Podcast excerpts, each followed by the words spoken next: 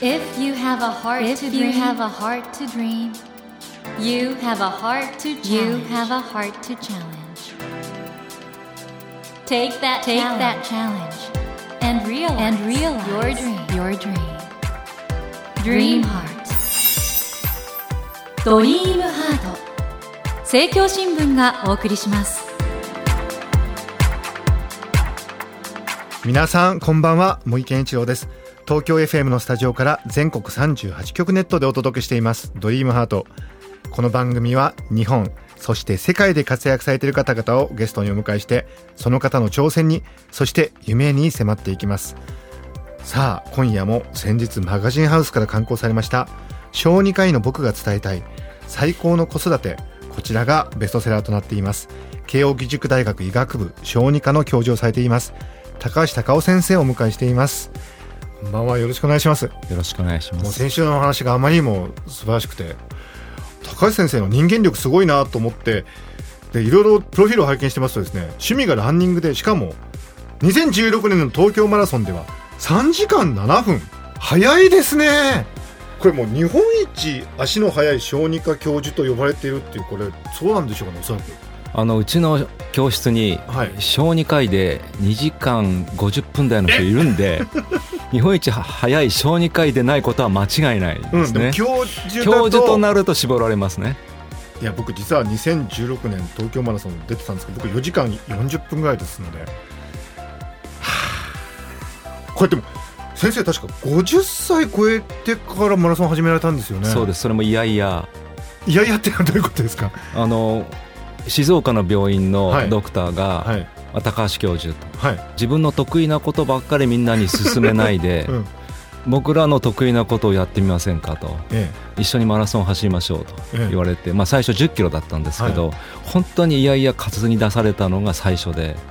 で最初の1 0キロで僕その中で一番速かったんですね。え才能があったのかな？才能なのか何なのかわからないんですが、うん。まあ、結果として速かったんですね、はい。でそれから間もなくフルマラソンに挑戦 間もなくですか？したんですね、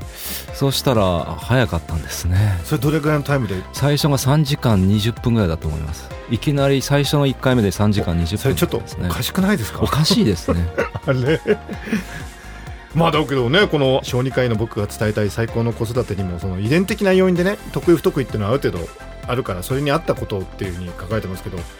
なんかあれですかね遺伝的な要因で筋肉の質とかあの遺伝的な要因っていう観点からすると、はい。私は運動は向いてない人間だと思います。それは間違いないと思います。球技が苦手ですし、ええ。小学校の頃からまずは体を動かすことが嫌いでしたし、えええただその中でおそらく持久走に向いている筋肉を持っていたと。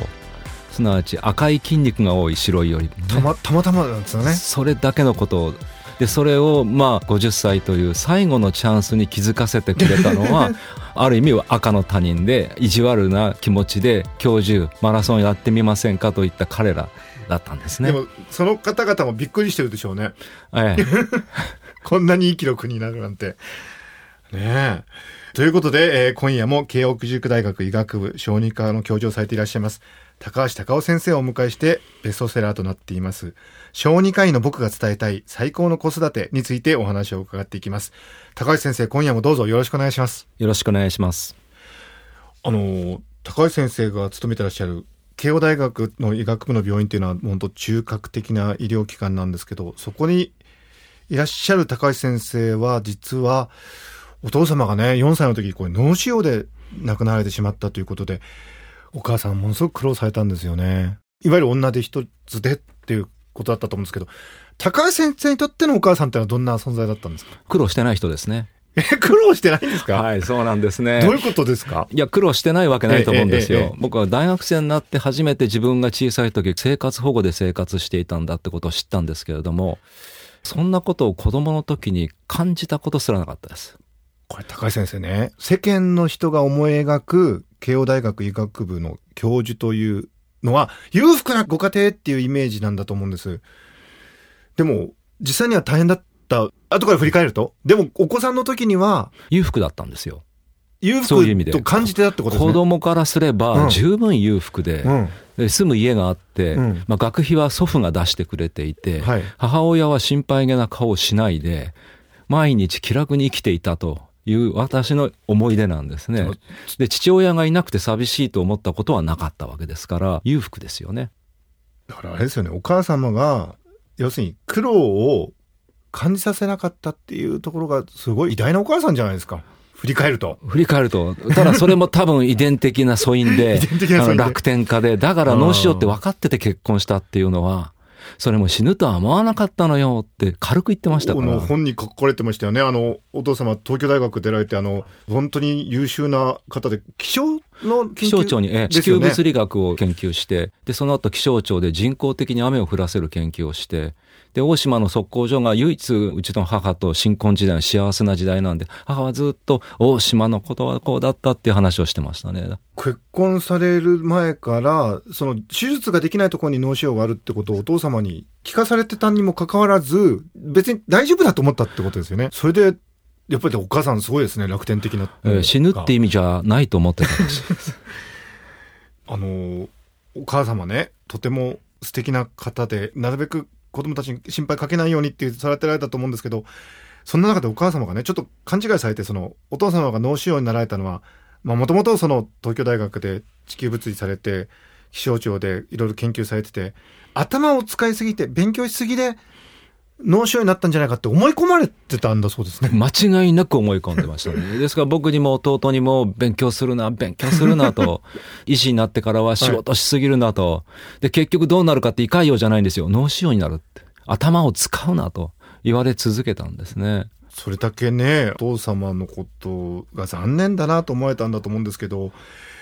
これあの、その中で、じゃあ勉強は自分でもうやろうと思ってやられたんですか？そうですね。あの、多分僕の良くも悪くも個性というのは負けず嫌いだと思うんですね。うんうんマラソンも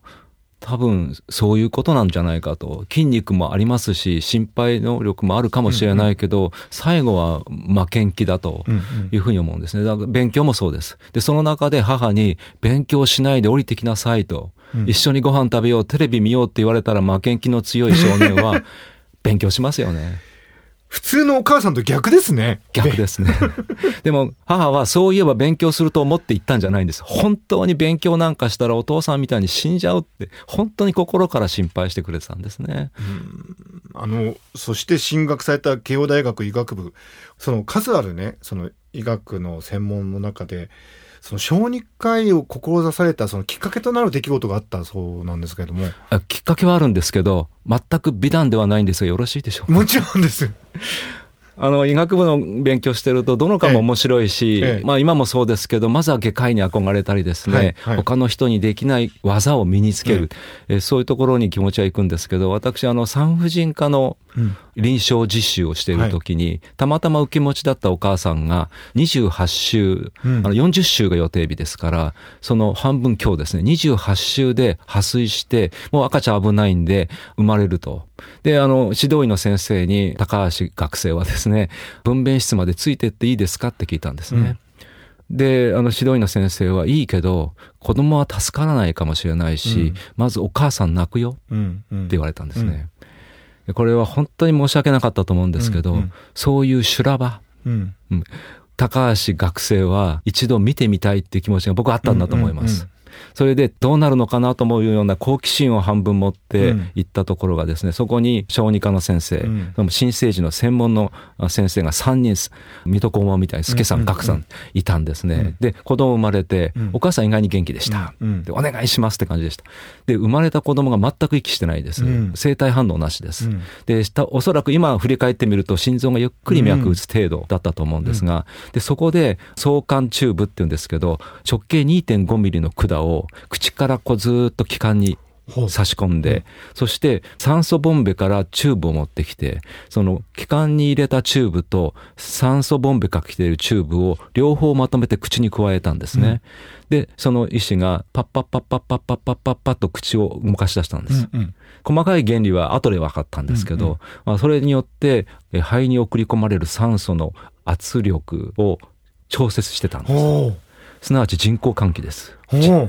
で、それが瞬く間に赤ん坊がピンク色というか、血の気が出てきてものすごかったです。それを医学用語でピンクアップって言うんですけど、ピンクアップうんピンクアップしたんですね。うんで、え、死ぬんじゃないの？って僕は思ってたんです。うんそしてお母さん泣くんじゃないの、うんうんとんでもなかったですね。お母さんはよろしくお願いしますと。で、新生児会はお母さん任せてって言って、その口から管が出ている赤ん坊をタオルにくるんで走って、うん。新生児集中治療室まで行って、うん。そしてそこの保育器に入れたんですね。うんでも、保育器って窓がいくつも開いてるんですけど、はい。そこからあの3人ぐらいの医者がこう手を入れたり、あるいは看護師さんが手を入れて、へその緒からカテーテルを入れたり、うん。それからモニターをつけたり、心電図ですね、人工呼吸器につないだり、とにかく必要なことをすべてやるんですね。でそっから後がすごかったんですけど、仕事が終わった人から手をどけて、うん手を入れていた小さな丸窓をパタンって閉めるんです。うんうんすべての窓が閉まった時点で、すべて必要な主義が完了したということですよね。そして、その大の大人がじーっとたかだか数百グラムの赤ちゃんを見つめてて、オッケーってやったんですね。で、それが F1 のピットインみたいだったんですよ。F1 がふわっと来て、プロの技ですねプロですガソリン入れてタイヤ交換しうんて、やることやったらその車300キロで飛び出していくわけでしょ。うんうんうんまるでちっちゃな赤ん坊の人生がビョンとスタートする。これが人の命を助けると。人に命を授けるっていうことだって思って、ちょっと鳥肌立ってうん、かっこいいと思ったんですね。で、それからずっと、そのことがずっと頭から離れなくて、小児科になったんです。それはもうすごい強烈な原体験ですねそうです。よろしくお願いします。任せとけ。医者みんなそうですね。よろしくお願いします。任しときなさいっていう、うんあのやりとりが多分医者の仕事のやりがいのほとんどだと思います。うんもちろんあの今の医学では治せない病気とかもあるんだけどとにかくベストを尽くすっていうかねそれがお医者さんがやってくださるってことがやっぱり患者にとっては安心っていうことになっていくと思うんですけどそうです。任しとけの一言で安心するじゃないですか。うんだそういう意味では、あの、やりがいのある仕事。で、小児科医は軽い病気や、ちょっとした不安を取り除く、そういう仕事であってほしいなっていうふうに思いますね。先生ねあのこの今回お書きになった小児科医の僕が伝えたい最高の子育て本当にあの子育てされてるお母様方へのエールだと思うんですけど今日本はね少子化そしてあの子供の施設を近所に作るとうるさいとかね、反対で作れないとかいろいろその子供たちを取り巻く環境がなかなか大変なところもあるんですけどそれについて何か思うところございますか？あの、この本のタイトル、最高の子育てって書いてありますけど、うんうん。うんもちろんそんなものは存在しないですよね。うん。で、ましてや私がそんなことについて述べるのはおかしいと思うんです。ただこの本で最後に本当に申し上げたかったのは、子供を育ててる方も育ててない方も、うんみんなで社会全体で子供を育てる。これが最高の子育てだというふうに思うんですね。うんそれからあとあの幸せな長寿社会っていろんな話ありますけど、それは運動もいいし将棋もいいと思います。ん。でも高齢者の方にとって本当の幸せは自分の生活のどこかにうん。自分の子供、孫でなくてもですね、うん。子供たちがいる状態だと思います。うん本当の笑顔を引き出します。うん本当に生きててよかったと思いますし、本当にこの子供たちのためにあ自分は何をしたって考える機会にもなりますし、うんうん。ですからあの、社会全体が子供を大きな声で大事にするっていう必要なんか全然ないんですよ。うんうんただ、いててよかったって思ってほしいんですね。うんですから本の最初にも書かせていただいた、最初のコメントは、子供が幸せだったら、もうそれだけでみんな幸せではないですか。結局子供がいてもいなくても、あなたの不正や母性を町の子供に分け与えませんかっていう、そこで終わるんですけれども、うんうんうんそれが私一番伝えたいメッセージです。でもしそれが本当に伝われば、近くに保育園ができてうるさいという反対運動が起きたりというのは、私自身はいかがなものかなと、そういう社会でなくなってほしいなというふうには思っています。そういうね、あの、高井先生の本当にあの、温かい気持ちが伝わってきて、そして一方で、もちろんあの、非常に高度な専門性、そして長年の知識、経験に基づかれた、あの本なんで、これぜひ皆さんあの、お読みいただきたいなと思います。あの、どうですか？あの、先生あの、まあ、ハーバードに留学されてて、ボストンの街もね、見てこられて、アメリカと比べて日本の子育ての環境とかね、その医療の問題考えたときに、なんかこれからの課題みたいなものってございますか？あの、全体として見ると、日本は医療の面、子育ての場面でもアメリカよりは恵まれてると思いますね。貧富の差とかですね、うんうん、あと人種差別がないとは言えない状況もありますし、うんうん、ですからあの日本で多分欠如しているのは日本の社会、うん、日本の子供たちがこれほど恵まれうる環境にあるにもかかわらず、うん、我々がそれを享受してない。我々がそれを評価してないなるほど。やれば本当に簡単なことなのにって思いますよ。じゃあ実は日本の子育ての環境は比較的いいんだと。いいです。あの子供の死亡率も低いですし、うん、世界に誇るべき母子手帳もありますし、うん、日本人結局は優勤んだと思います。勤勉で、そして優しい国民です。で、それを受け継いでいくためにも、今の世代の子供たちを優しくしてあげないと、今の子供たちもやっぱり我々が引き継いできた日本人ならではの子供を大事にする文化とかですね、うん、そういうものを受け継いでもらいたいと思うんですね。やっぱりじゃあそういう本当に子供を大事にするっていう気持ち、それからそういう文化をこれからも伝えていくために、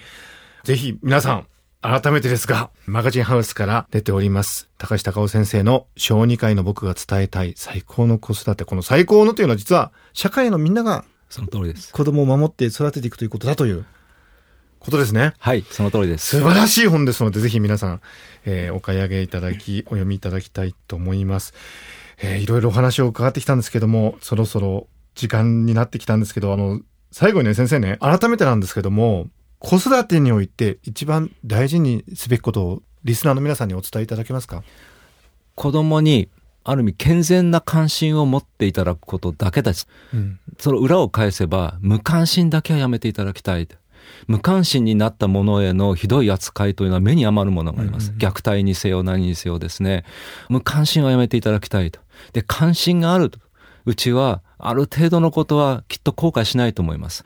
後悔すること自体が愛情の裏返しですし、関心を持っていれば、それは過干渉にもなったり、期待も大きすぎたり、えー、そういう失敗もあるけど、それはそれで僕はいいと思いますね。ですから、どうか無関心にならないでほしいと思います。社会全体が無関心にならないでほしいです。ありがとうございます。先生、あの、いろいろ素晴らしいお話を伺ってきたんですが、この番組、ドリームハートはですね、夢がテーマなんですけど、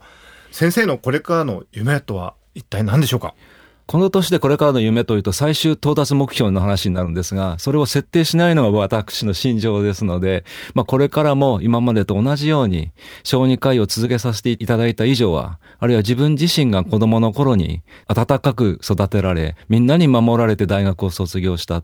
その恩返しのためにも、やはり子供が中心の、みんなが子供に目を向ける、関心を持てるような社会ができるように、仕事をただこのまま続けていきたいと思います。本当にあの、それは素敵な夢だと思います。また、我々としてもそういうことを続けていただけたら、本当に安心っていうかね、心強いです。ありがとうございました。ありがとうございました。えー、先週、今週とご紹介しております、マガジンハウスより刊行されました先生の本、小児科医の僕が伝えたい最高の子育てに、先生の直筆のサイン入りで3名の方に差し上げます。ご希望の方はですね、この後番組のエンディングで応募方法をご案内いたします。どうぞお聞き逃しなく。ということで、森健一郎が東京 FM のスタジオから全国放送でお届けしています、ドリームハート。今夜も慶応義塾大学医学部小児科の教授の高橋隆夫先生をお迎えし、お話を伺いました。高橋先生、2週続けて貴重なお話、ありがとうございました。ありがとうございました。Never let go of that dream. Never forget, never forget that heart to challenge. Dream heart. 茂木健一郎が東京 FM のスタジオから全国38局ネットでお届けしてきました「ドリームハート。今夜もマガジンハウスから刊行されました。小児科医の僕が伝えたい最高の子育てがベストセラーとなっています。慶應義塾大学医学部小児科の教授の高橋隆夫先生をお迎えしましたがいかがでしたでしょうか？あの高橋先生もおっしゃってたんですけど日本は実はもともとは子供を大事にする大切にする文化がある国だとそれはアメリカと比べてもそうだと。でもねそれが最近子どもたちを取り巻く環境がね必ずしも良くないかなと多くの方は思っていらしてだけど本当は日本はもともとは子供に恵まれた環境だと。だからそういうね文化を伝えていきたいという高橋先生のねお気持ち本当にあの私も共感できました。高橋先生は医療の現場からそのようなさまざまなメッセージを発信してくださっていらっしゃるんですけども我々ね全員が先生のご著書の最高の子育てというのは社会のみんなが子育てをすることなんだとおっしゃってましたけど我々一人一人がやっぱり子供を大事にするという日本の伝統というんでしょうか。それをこれからもずっと大切に守っていけたらなと改めて思いました。さて先ほどもご紹介しましたが今夜のゲスト高橋隆夫先生のベストセラー本小児科医の僕が伝えたい最高の子育てを3名の方にプレゼントいたします。ご希望の方は必要事項を明記の上ドリームハートのホームページよりご応募ください。番組へのご意見などメッセージを添えていただけると嬉しいです。なお当選者の発表は商品の発送をもって返させていただきます。たくさんのご応募お待ちしております。それではまた土曜の夜10時にお会いしましょう。ドリームハートお相手は森健一郎でした。ドリームハート。政教新聞がお送りしました。